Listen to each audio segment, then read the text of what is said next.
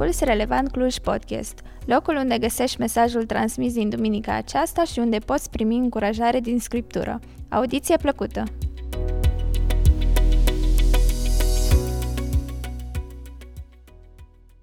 Mulțumesc lui Dumnezeu că a oferit cadrul ăsta și oportunitatea asta să, fiu împreună cu, să fim împreună cu voi. Ne bucurăm să fim aici. Dar mai mult decât atât, uh, chiar dacă pare un clișeu, ne bucurăm că Isus e aici. Cred că știți și voi și sunteți de acord cu mine că oricâte întâlniri am avea, oricât de mulți sau puțini am fi, dacă Isus nu este acolo, nu doar că e degeaba, e în plus întâlnirea. de noi suntem convinși și credem că Dumnezeu este aici, prin Duhul Sfânt și dacă îmi doresc ceva în dimineața asta, este să pleci cu inima plină de prezența Lui. Da, e frumos când uh, acumulezi învățătură, e frumos când ai prins o idee, e frumos când te-ai întâlnit cu ceilalți, însă lucrul cel mai frumos pe care poți să-l faci când ești la biserică e să-l iei, să-l iei pe Duhul Sfânt de acolo o să-l duci cu tine acasă. Nu că ar fi trebuit să vii fără el. Era bine dacă vineai cu el de acasă, însă cred că întâlnirea aceasta, de felul acesta, comunitară, are și rolul acesta de a ne conecta și mai mult unii cu alții și apoi de a, de a sărbători împreună ceea ce Dumnezeu face cu noi și prin noi și în noi în timpul săptămânii. Uh, mulțumesc, Nicu, pentru prezentare. Uh, N-am să vorbesc foarte mult despre cartea asta, însă pot să vă spun că e, e copilul nostru. E al doilea copil al nostru, e copilul pe care știu că nu e bine să facem diferențe între copii, dar e copilul pe care îl iubesc mai mult decât pe celălalt. Și în, în dimineața asta am să vorbesc puțin despre uh, provocarea asta noastră de a fi între admiratori și ucenici, de a ne plasa undeva între cele două categorii. Pentru că sub o formă sau alta, noi uneori suntem admiratori, alteori suntem doar admiratori, alteori suntem ucenici cu scăpări de admiratori, alteori suntem admiratori cu aere de ucenici și cumva e o, e o continuă zbatere în viața unui creștin de a rămâne în poziția de ucenic. Și în dimineața asta o să vorbim între admirație, o să vorbesc despre între admirație și ucenicie. Și acum dacă v-aș întreba pe unii dintre dumneavoastră, de fapt dacă v-aș întreba pe toți, ce este viața? Oare ce ați răspunde? Unii n-ați răspunde. Iar dintre cei care ați răspunde, probabil că unii ați zice că viața e un test. Alții ați zice că viața este o provocare. Alții poate că ați spune că viața este un dar. Dar probabil că am găsit și oameni care ar spune că viața este o călătorie între aceste două stări de admirație și ucenicie. Știu că există o piesă tradusă în română cu lupta e doar a ta. Nu prea de acord cu asta. Eu nu cred că lupta e doar a lui. Cred că e lupta așa noastră. Da, în ce privește mântuirea, lupta e doar a Lui. E doar a Lui. Noi nu putem face nimic pentru mântuirea noastră în afară de, de a crede că Isus e mântuitorul nostru. Însă ce privește ucenicia, lupta nu e mai a Lui. În ce privește ucenicia, lupta este a mea și este a ta, este a noastră. De aceea e important să vedem unde ne plasăm. Și am să citesc un pasaj din Ioan, din capitolul 6, de la versetul 25 până la 29, unde cuvântul Domnului spune în felul următor. Când l-au găsit de cealaltă parte a mării, i-au zis, Rabi, când ai venit aici? Iisus le-a răspuns și a zis, Adevărat, adevărat vă spun că voi mă căutați nu pentru că ați văzut semne, ci pentru că ați mâncat din pâini și v-ați săturat. Lucrați nu pentru mâncarea care se strică, ci pentru mâncarea care rămâne pentru viața veșnică și pe care vă va da Fiul omului. Căci pe El și-a pus pe cetea Dumnezeu Tatăl. Atunci ei l-au întrebat, ce să facem ca să înfăptuim lucrările lui Dumnezeu?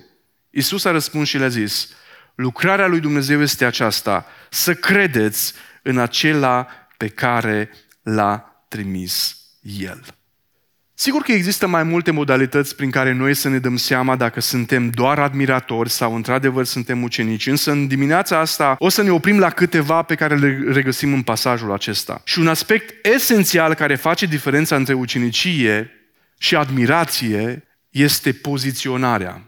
Și primul lucru la care vreau să ne uităm este următorul, că admirația se concentrează pe beneficii, iar ucenicia pe sacrificii.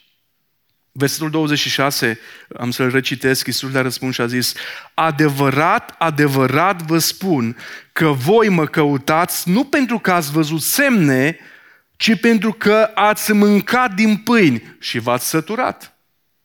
Căutându-L pe Iisus, să știi că nu devii automat ucenicului. Nu e suficient să-L cauți, ai nevoie să-L găsești. Doar că noi avem din punct de vedere natural, doar două motive pentru care ne activăm căutările. Din plăcere, sau pentru plăcere, și pentru beneficii. Noi nu vom căuta nimic în lumea asta dacă nu ni se transmite că atunci când vom găsi, vom primi plăcere sau vom primi niște beneficii. Nimeni nu caută ceva fără să aibă activată ideea asta că va găsi, că ceea ce va găsi îi va da sau o plăcere sau o beneficiu. Uneori singurul beneficiu este o plăcere trecătoare. Noi de aceea avem nevoie de ceva supranatural în noi, și anume Duhul Sfânt, care să ne învețe că ucinicia noastră nu este doar pentru beneficiile noastre, ci ucinicia noastră este pentru gloria lui Dumnezeu. De aceea, în mod natural, noi nu-L putem găsi pe Isus. Avem nevoie de Duhul Sfânt ca să-L găsim pe Isus. Ca să-L iubești pe Isus, ai nevoie de Isus. Tu nu-L poți iubi pe Isus fără Isus. Noi, în mod natural, firesc, noi nu-L vom căuta pe Isus. Sau nu-L vom putea găsi pe Isus, că de căutat îl putem căuta. Acum, ce mi-a tras mie atenția din pasajul acesta privind la tot capitolul a fost faptul că, citind în versetul 26, la ceea ce spune Isus și citind în versetul 2 la ceea ce spune Ioan, e puțină confuzie aici. Pentru că Isus spune, nu mă căutați pentru că ați văzut semne. Și Ioan spune că oamenii aceștia îl caută pe Isus pentru că văd semne. Mă, cine o fi având dreptate? Probabil că un fundamentalist ar spune, Isus are dreptate. Un om mai liber ar spune, păi probabil Ioan avea dreptate, el a scris cartea. Doar este vreo variantă să fie avut dreptate amândoi? E posibil să fie avut dreptate și Isus și Ioan? Ceea ce spune Isus nu contrazice ceea ce spune Ioan. Pentru că noi îl căutăm pe Isus când am auzit de El sau când am văzut semnele Lui, pentru că e ceva miraculos, e ceva extraordinar, e ceva supranatural. Și oamenii aceștia au venit pentru prima dată la Isus pentru că au văzut semnele lui și a zis, băi, dar e fain. Bă, ce fain mulțește pâinele, peștii. Ne place să vedem așa. Câți dintre noi nu suntem fascinați de lucruri extraordinare? Nu, nu de, de fachiri, cei care închid cuțite și uh, făclii cu foc și așa mai departe. Dar ne plac lucrurile extraordinare. Uneori, inclusiv în biserică, s-a strecurat ideea asta de extraordinar, supranatural, mai mult decât ar fi nevoie în anumite circunstanțe. Și oamenii mergeau după Isus pentru că vedeau semnele, până când au început să profite de pe, sem- de pe urma semnelor. Și când Isus zice că voi nu mai veniți pentru că, vedeați, că vedeți semne, voi veniți pentru că vă și săturați. Au trecut la un alt nivel. Consumau relația cu Isus, între ghilimele, relație sub o altă formă. Ei nu mai, venea, nu mai veneau la Isus pentru a vedea ce face Isus. Ei veneau la Isus pentru a consuma din ceea ce face Isus. Și într-adevăr, ei nu mai veneau la Isus pentru că vedeau semne, veneau la Isus pentru că mâncau și se săturau. Când doar vezi ceva fantastic, te minunezi. Dar când ajungi să beneficiezi tu de ceva fantastic, te delectezi. E fain să poți beneficia sau uneori profita de ceea ce a făcut Isus și de ce face Isus. Doar că oamenii ajung în, sau admiratorii ajung să refuze ucinicia sau să renunțe la ea, dacă cumva au avut-o, pentru că nu pot accepta ceea ce nu pot înțelege și pentru că nu sunt dispuși să plătească prețul acestei ucenicii. Ucenicia are un preț. Ucenicia are un preț. Și când nu suntem dispuși să plătim acest preț, e foarte posibil să fim copleșiți de confort. Și mai mult decât de confort, de comoditate. Dacă stai și te uiți uh, la viața ta, cum, sub ce formă, cum acționezi tu atunci când nu înțelegi lucrurile? în ce privește relația cu Dumnezeu. Ia uitați ce spune, ce spune Iisus în versetul 54. Cel ce mănâncă trupul meu și bea sângele meu are viață veșnică, iar eu îl voi învia în ziua cea de pe urmă. Mai imaginați-vă că Iisus stă în fața lor și le spune în felul următor, voi trebuie să mă mâncați, să mâncați trupul și voi trebuie să îmbeți sângele. Pentru ei asta însemna canibalism. Și dacă l-ai fi luat în mod literar, așa e. Dar ei nu puteau să facă diferența între partea asta alegorică și partea literară. Și lor li s-a părut imposibil, cum adică, cum adică să te mâncăm noi pe tine? Nu avem cum să te mâncăm și să bem sângele tău. Asta nu, nu e posibil. Și în momentul în care oamenii aceștia nu au înțeles la ce se referă Hristos, ei au început să-L părăsească.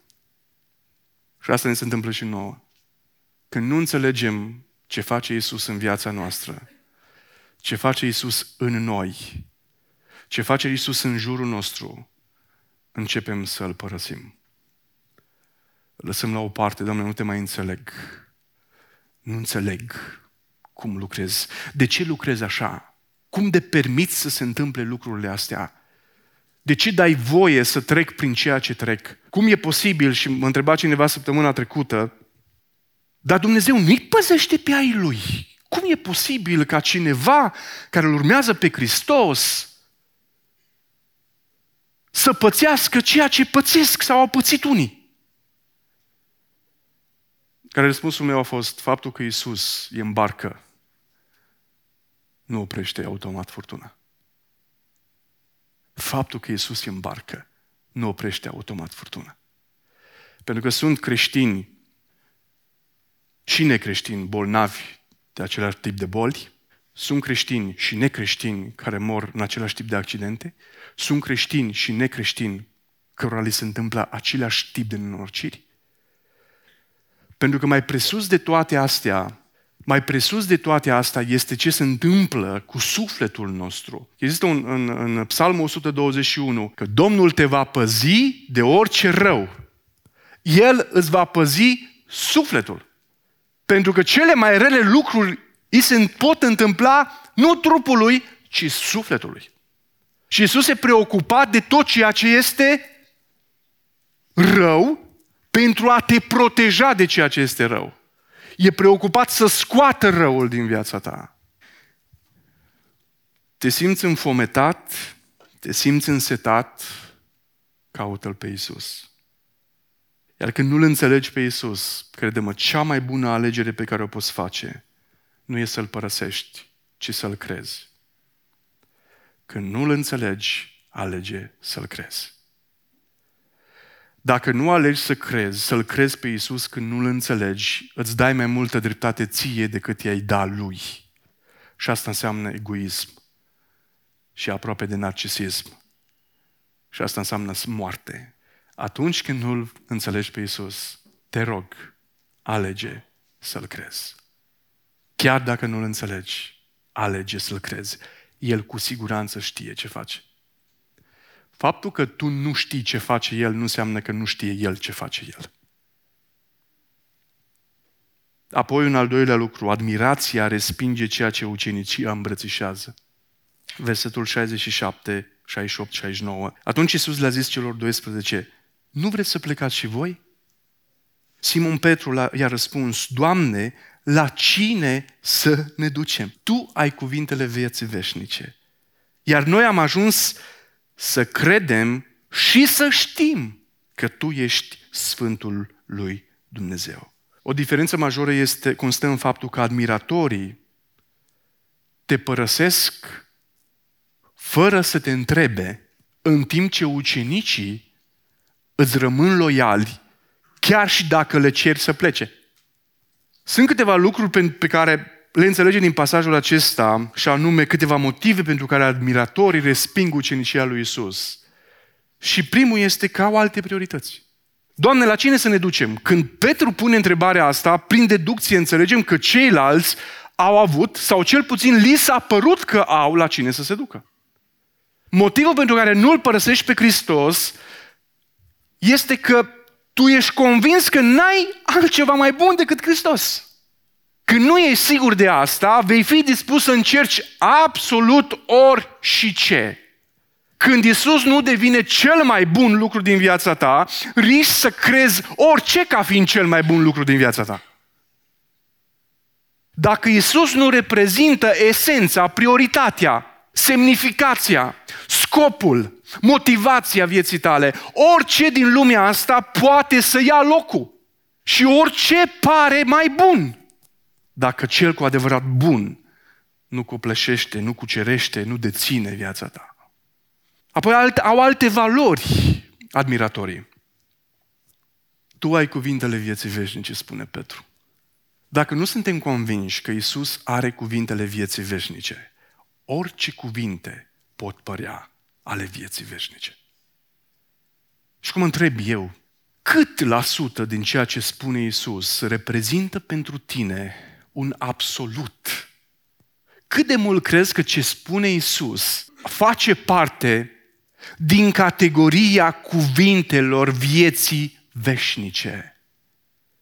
Dacă nu crezi ce spune Isus, riști să crezi ca fiind adevărat, riști să crezi ca fiind adevărat orice spun ceilalți. Și crede-mă că acolo sigur te înșeli. Acolo sigur te înșeli. Un alt motiv, au alte convingeri. Am ajuns să credem și să știm. Așa de mult îmi place asocierea acestor două verbe. Știți că niciun cuvânt nu e întâmplător în Scriptură? Niciun cuvânt nu e întâmplător în Scriptură. Ucenicia începe cu credința sub formă de predare, ca să nu zic abandon, că poate suna ciudat. Credință, am credință atât de mare în Hristos încât mă predau. Mă predau lui, mă las în totalitate în mâinile lui. Atât de mare credință am. Credința aceasta practic lucrează în mintea noastră și ne transformă viața noastră și convingerile noastre. Dacă nu, nu ajungi să crezi, tu nu o să te poți preda. Și dacă nu o să te predai, tu nu o să fii convins. Dacă vrei să-L cunoști pe Hristos, trebuie să-L crezi pe cuvânt. Trebuie să-L crezi pe cuvânt. Nu poți să fii ucenicul lui Isus dacă nu-L crezi pe Isus pe cuvânt. Iar după ce îl vei crede pe cuvânt, vei ajunge să fii convins că ceea ce a spus chiar e pe bune. E chiar adevărat. Zici că Isus chiar spune adevărul. Isus chiar spune adevărul. El nu minte niciodată se predica la un moment dat, undeva într-o biserică și uh, predicatorul foarte cu foc întreba ne-a înșelat pe noi Dumnezeu până acum? La care cineva din sală zice, până am nu. Ca și cum urmează, știi? Dumnezeu chiar spune adevărul. Dumnezeu și Hristos sunt pe bune.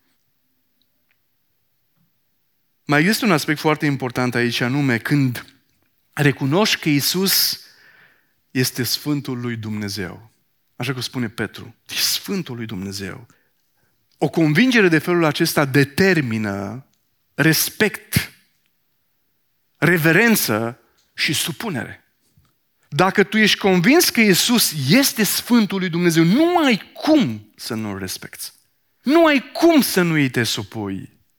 Credință, convingere. Niciodată convingerea nu poate veni înaintea credinței. Dacă ai încă dubii în ce privește convingerea, te rog să te uiți la credința ta. Care, unde, cum este credința ta? Și trei, admirație înseamnă să privești împărăția de pe margine. Ucenicie înseamnă să pui umărul la extinderea ei.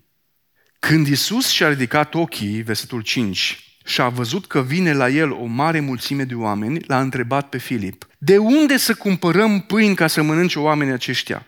Spunea lucrul acesta ca să-l încerce, că știa ce urmează să facă. În versetul ăsta sunt două expresii care îmi transmit ceva foarte interesant, cel puțin pentru mine. Și diferența între un admirator și un ucenic în ce privește relația cu Isus. Prima expresie este și-a ridicat ochii și a văzut. Cum e adevărat că dacă ți ochii în pământ și îi ridici, poți să-i ridici și pentru a-l vedea pe cel foarte aproape de tine. Însă expresia aceasta și-a ridicat ochii și a văzut, vorbește despre o oarecare distanță considerabilă între cel care privește și cel pe care îl privește. Și apoi o altă expresie este următoarea. L-a întrebat. Prima expresie și-a ridicat ochii și a văzut implică distanță. Și asta se întâmplă în ce privește relația cu admiratorii. Iisus vede o mulțime mare sau o mulțime. Oameni mulți. Însă, în momentul în care cineva e atât de aproape de el, poate să-l și întrebe. Pe admirator, pentru că sunt departe de tine, nu prea ai cum să-i întrebi. Pe ucenici, în schimb, care sunt în preajma ta, în jurul tău, îi întrebi, le pui întrebări. Foarte multe întrebări uh, regăsim în pasajul acesta, însă majoritatea sunt întrebările mulțimii. Nu spun că greșesc ucenicii atunci când pun întrebări. Din potrivă, cred că Dumnezeu se bucură când îi punem întrebări decât să nu îl întrebăm nimic luni de zile. Mai bine întrebăm ceva în fiecare zi. E mai bine. Însă dacă ne uităm la pasajul acesta, la întrebările mulțimii, ele trădează îndoială. Și anume, ce semn faci tu, ce lucrare faci tu, cum ne poate da trupul lui să-l mâncăm, cine poate asculta vorbirea aceasta și așa mai departe. Sunt întrebările admiratorilor. Nu e greșit să întrebăm, dar felul în care îl întrebăm pe Dumnezeu, ceea ce îl întrebăm, determină sau cumva ne ajută să vedem unde, în care tabără suntem, admiratori sau ucenici. Felul în care îl întrebăm pe Isus ne poate ajuta să înțelegem în ce categorie ne regăsim. Pe admiratori, Isus îi vede. Dar pe ucenici el îi întreabă. Asigură-te că ești atât de aproape de Isus încât să auzi atunci când te întreabă ceva. Dacă nu-L auzi pe Isus întrebându-te nimic, s-ar putea să fii foarte departe de El. Uneori preferăm să stăm departe că chiar nu vrem să-L auzim. Ne mai încurcă planurile. Și am preferat să stăm mai departe, îl vedem de acolo. Ne place cum arată Isus, e fain. El vindecă, salvează, mântuiește. E frumos Iisus. E, e de gașcă Iisus, dacă vreți. Da, dar să-mi pună mie întrebări. Să-mi pună mie întrebări, nu, nu sunt foarte confortabil. Și numai că spune întrebări, la un moment dat ajunge să te și cheme, să te trimită. Iisus niciodată nu te cheamă ca doar să stai acolo. Iisus te cheamă ca să te trimită. Pe admirator, Iisus îi hrănește Iisus, nu ignoră, adică chiar îi hrănește pe admiratori. Le să mănânce la toți. Nu ține cont care sunt ucenici și care nu. El îi hrănește pe toți. Diferența constă în faptul că pe ucenici îi cheamă și apoi îi trimite. Din care categorie ai prefera să faci parte? Dacă vrei să fii ucenic, e nevoie să înțelegi că tu nu poți privi doar de pe margine cum se extinde împărăția, e nevoie să pui umărul la extinderea ei. E nevoie să împarți și tu pâini. E nevoie să împarți și tu pești. E nevoie să găsești tu băiatul ăla care are pâini și pești. E nevoie să te implici. E nevoie să fii atât de aproape de Iisus încât să auzi unde te trimite. Probabil că auziți persoane care spun, nu știu la ce mă cheamă Dumnezeu. Încă nu mi-am descoperit darul. Bun, ce ai făcut ca să poți să-ți descoperi darul? A, păi n-am făcut nimic. Aștept să-mi vorbească Dumnezeu supranatural. Păi aștept. Spor. Îmi zicea cineva zilele trecute, ă, aștept să-mi găsesc un loc de muncă. Fain. Și cum aștepți? Păi aștept. Și cumva locul de muncă o să vină la tine și să spună, bă, te-am văzut că mă aștepți. Come on. Nu ne putem, adică mă rog, ne putem aștepta, dar nu putem sta să așteptăm considerând că se va și întâmpla, așteptând pur și simplu, ca Dumnezeu să ne descopere supranatural sub o formă sau alta. Se întâmplă și asta, dar rare, stați liniștiți.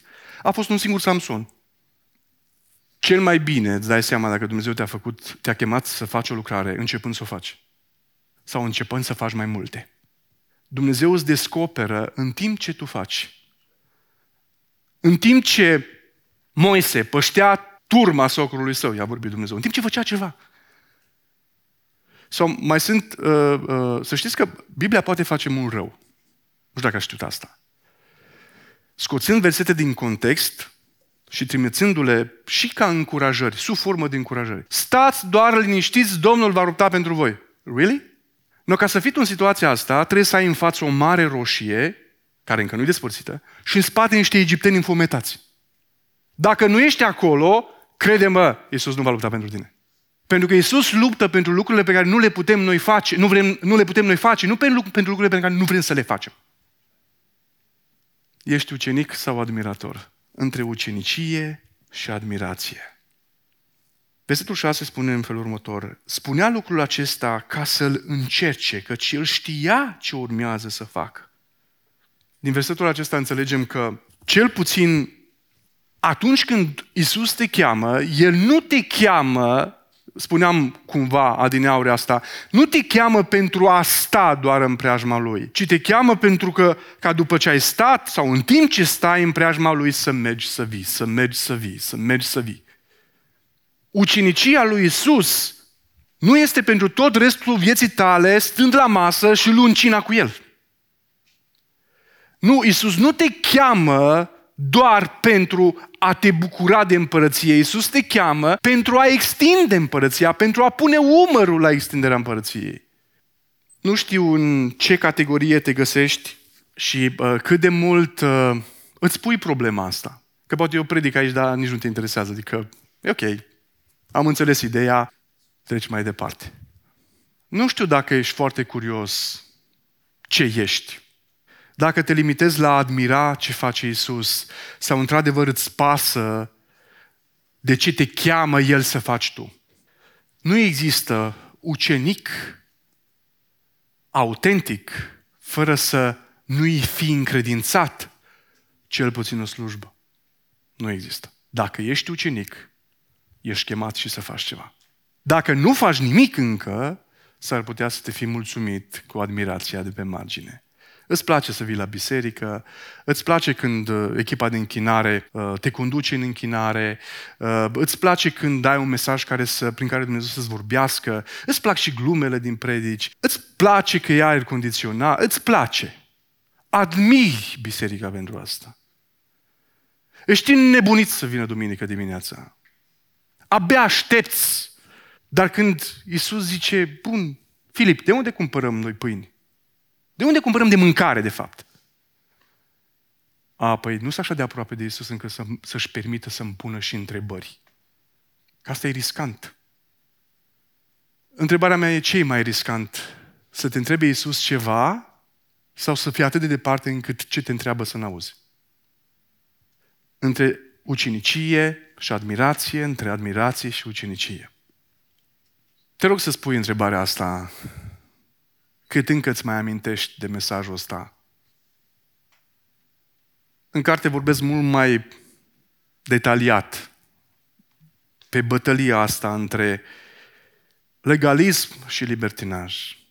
Adică uneori suntem atât de fundamentaliști, nu știu dacă pot să folosesc grad de, de comparație la asta, suntem fundamentaliști încât nu permitem nimic altceva din, decât ce vedem noi și în sfera noastră se învârte, alteori credem că putem fi oricât de superficiali.